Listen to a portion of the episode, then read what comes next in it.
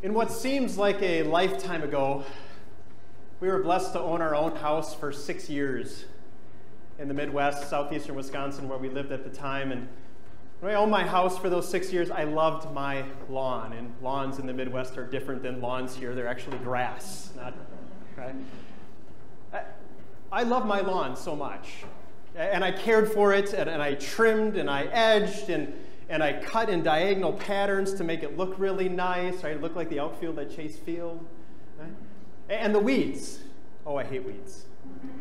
I would do the, the four step care program. I don't know if you even need that here or not, but you, do, put down you know, weed killer, also fertilizers four times a year. And what that didn't get, I would go out and spray. And the weeds that weren't killed by the spray, I'd go out and pull up by hand. There was not a weed in my yard. I love my lawn. You know, at least in the Midwest, you get these lawn care uh, companies coming around and they want to do the service for your lawn and I care for the weeds, take care of them for you. And I, I get those people who come to my door and they would hand the brochure to me and look around and say, Well, I don't really think you need us, but um, just in case. Well, thank you. Thank you for stopping by and admiring my lawn. Uh, my neighbors on both sides of me didn't care so much for their lawns as much as I did, especially the one neighbor. Um, it seemed like he had more weeds than grass in his yard. And, and you know what happens then? His problem becomes my problem, right? His weeds are going to turn into my weeds, right? And, and so I you know, talk with him every once in a while. We, we were friendly with each other. And uh, I know there's more than one time I looked around at his yard and thought, have you ever thought about one of those weed management plans? Right? Now that you know my love for my lawn in the past and, and, my hatred for weeds, maybe you can understand with me why I don't get the owner of this field in our parable today. Why would he just let these weeds grow among his wheat when he knows it could do damage to his crop, to his harvest, to the wheat that he should really care about and love? I don't get it when I first read it. It doesn't make sense. Why would you not get those weeds out of there? But the owner has his reasons, very good reasons. And we're going to take a look at his weed management plan here in this parable. This is another one of those parables like we had two weeks ago, we looked at the sower and the seed. Remember that? The sower who's out there throwing seed and it lands on four different types of terrain, right? And, and, there was no guessing what that parable meant. In a lot of Jesus' parables, sometimes it's unclear what this means and what that means. But, but in that one, Jesus told his disciples, this is what it means, right? Same thing in this one. There should be very little confusion on what this parable is all about. Jesus explains it to his disciples when they ask him, What does the parable of the weeds in the field mean? And he obliges. He tells them what it means. And you heard it, right? The one who sowed the good seed, that's the Son of Man. That's Jesus himself. He's out there sowing good seed. That field is the world. And the good seed stands for the people of the kingdom, believers. Right? He goes out there, sows, and he's got a, got a crop of its own, and he wants to take care of that and harvest it. The weeds are the people of the evil one, they're unbelievers. And later on, he describes that it, they are the weeds, that the weeds are that what causes sin and all who do evil, right? So all of the sin, all the effects of sin, all the people who are evil in this world. And he says the enemy who sows those weeds, it is the devil. That's his work, sowing those weeds among the wheat. The harvest is the end of the age, and the harvesters are angels, right? Jesus makes it very clear what's going on here. But yet, don't we ask? Don't we ask the questions? Maybe with words, maybe in our minds, and we certainly hear other people asking them around us. Why, God? Why, why would you let weeds grow in your field? Why would you let weeds grow among the weeds, your people? Why, why wouldn't you take care of all this evil? Why does it seem, God, like it's the unbelievers, the wicked who get ahead, and it's your people, the believers, who get trampled on?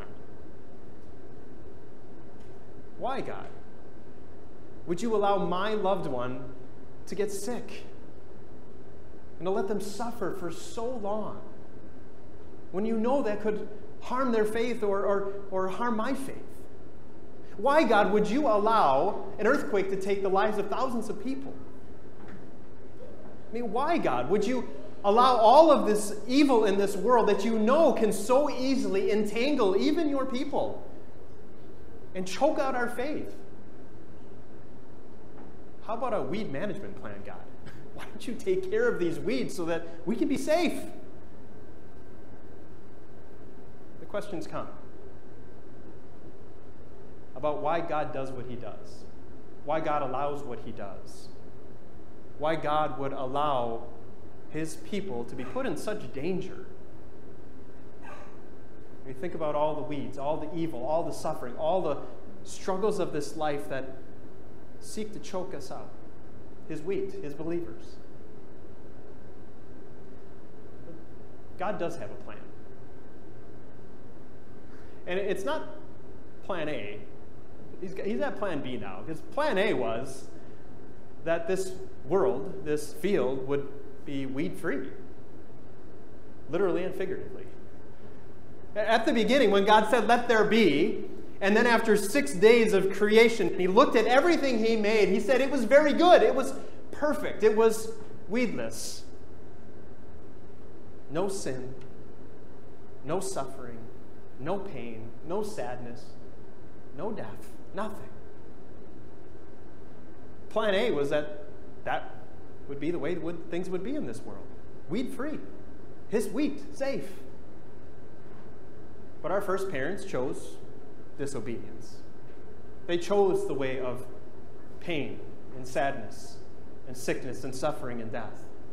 They chose to try to make themselves like God and so brought sin and death into this world. And they brought weeds in, figuratively and literally. And that's why we see what we do today. Because our first parents, and now every generation since, is born into sin and does sinful things and infests and infects this world with these weeds and the evil we see and the suffering that we endure and the struggles we have to go through. But God had a plan B. He's always had a plan B. And that plan B was to send someone that He promised right there in that garden to send one who would not destroy, but who would come to save.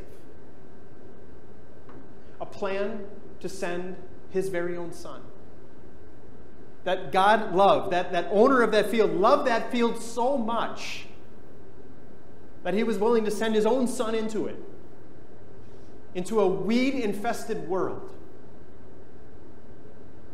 That he was willing to come into this world to be that one that we cannot be. To be that one whose life was never entangled with the weeds to be that one who was able to stand firm, always in the face of temptation. That one who never let his hope in God waver. That one who always trusted the Father's plan perfectly for us. And then, the, the, the result of those who get choked up with the weeds. Who are the weeds? Did you catch what their result is? Jesus says it. He says they're going to be thrown into the blazing furnace where there's weeping and gnashing of teeth at the end. That that Son of God was so willing to save us that he himself was willing to suffer those fires of that blazing furnace for us that on that cross, as he was forsaken by his heavenly Father, he was suffering that blazing furnace in our place so that we would never have to feel that for a moment. There he was, weeping and gnashing his teeth, crying out for his God, but yet there was no answer for us. So that we would never have to know what that feels like. That was God's plan B, and that is the plan that He carried out in Jesus Christ our Savior. That is His weed management plan to come and to do away with the weeds. In the end, to separate that weed from that weeds and to bring His wheat, as Jesus says, into His barn, into that eternal storehouse, to bring us safely there, all through the work of that one who came and accomplished it all for us. Friends, God has a plan. A plan that's already been carried out. But we still live in a weed infested world, don't we? Right? Jesus came. Jesus defeated sin and death. You have a home in heaven, but you still got a life of suffering, sickness, losing people you love to death, struggling with sin, things in this world that seek to choke out your faith and lead you away from your God. So maybe we can ask God for a weed management plan too, right? Not just take care of the weeds, but, but how about taking care of us, your wheat? And He's got that too. He also has a wheat management plan that He promises that His wheat, He cares for it so much and loves it so much that He promises that He will nourish it and He will strengthen it and He will help that wheat, you, grow its roots so it can stand firm when those weeds seek to choke you out, spiritually speaking. When those weeds come and, and try to infiltrate your faith and your life and lead you away from Him, God says, I will make you strong. Right? As you come to His Word, as you hear what Christ has done for you, you are being nourished and strengthened as His wheat. As you remember the waters of your baptism and what God did for you there as He poured out upon you His grace and His mercy and His love and said, You are mine now and forever. You are my wheat who will be brought into my eternal storehouse, and I will make sure of that. And in just in a few moments, when you come forward and receive, maybe for the first time in a very long time, the promise of his forgiveness in the body and blood of Jesus Christ himself, that you are strengthened and you are nourished and reminded of who you are. You are God's own, loved by him, at peace with him, an heir of eternal life. Dear friends, God has a wheat management plan, and it is to keep you strong in your faith through his means of grace, to nourish you and strengthen you, to deepen those roots so that you can stand firm when those weeds come and try to choke you out. And more than that, he longs to make you fruitful. He longs that you would go and bear fruit as his wheat. Did you notice when it is that they first noticed the weeds? It wasn't until that wheat grew up and, and bore its fruit. That, that's when you could tell the difference between the weeds and the wheat. And isn't that the difference in our world today, too? The way to tell the difference between the weeds and the wheat is in the fruit they bear, in the lives they live. And it's our opportunity as God's wheat that He grows, that He strengthens, that He causes to bear fruit. That as Jesus says, that we are appointed to go and bear fruit, fruit that will last fruit that makes it known who we are and who our God is. Isaiah says this in the Old Testament. He says that we are a planting of the Lord for the display of his splendor. Friends, that's who we are as his wheat in his field. We get to display his splendor to the world, to show his peace, to show his love, to show his forgiveness, to show his kindness and his gentleness and his mercy. That's who we get to be in this world, in this field. People will see us by our fruit. People will notice us. People will see our God as we get to go and bear fruit for Him. Friends, this is who we are. This is what God promises to do for us through His means of grace, to strengthen us so that we can go and we can bear fruit for Him. And then listen to Jesus' promise right at the end that at the end, after the weeds are taken care of, right? Listen to this part of the wheat management plan that sustains you, that strengthens you as you go through this life of suffering. He says, At the end, the righteous will shine like the sun in the kingdom of their Father. You hear what Jesus calls you? He calls you righteous, holy, blameless. That's what you are. That is what you are declared to be because of Jesus Christ. Because of his life and his death and his resurrection, you are righteous in God's sight right now. Think about that, friends, as you live in this life of suffering.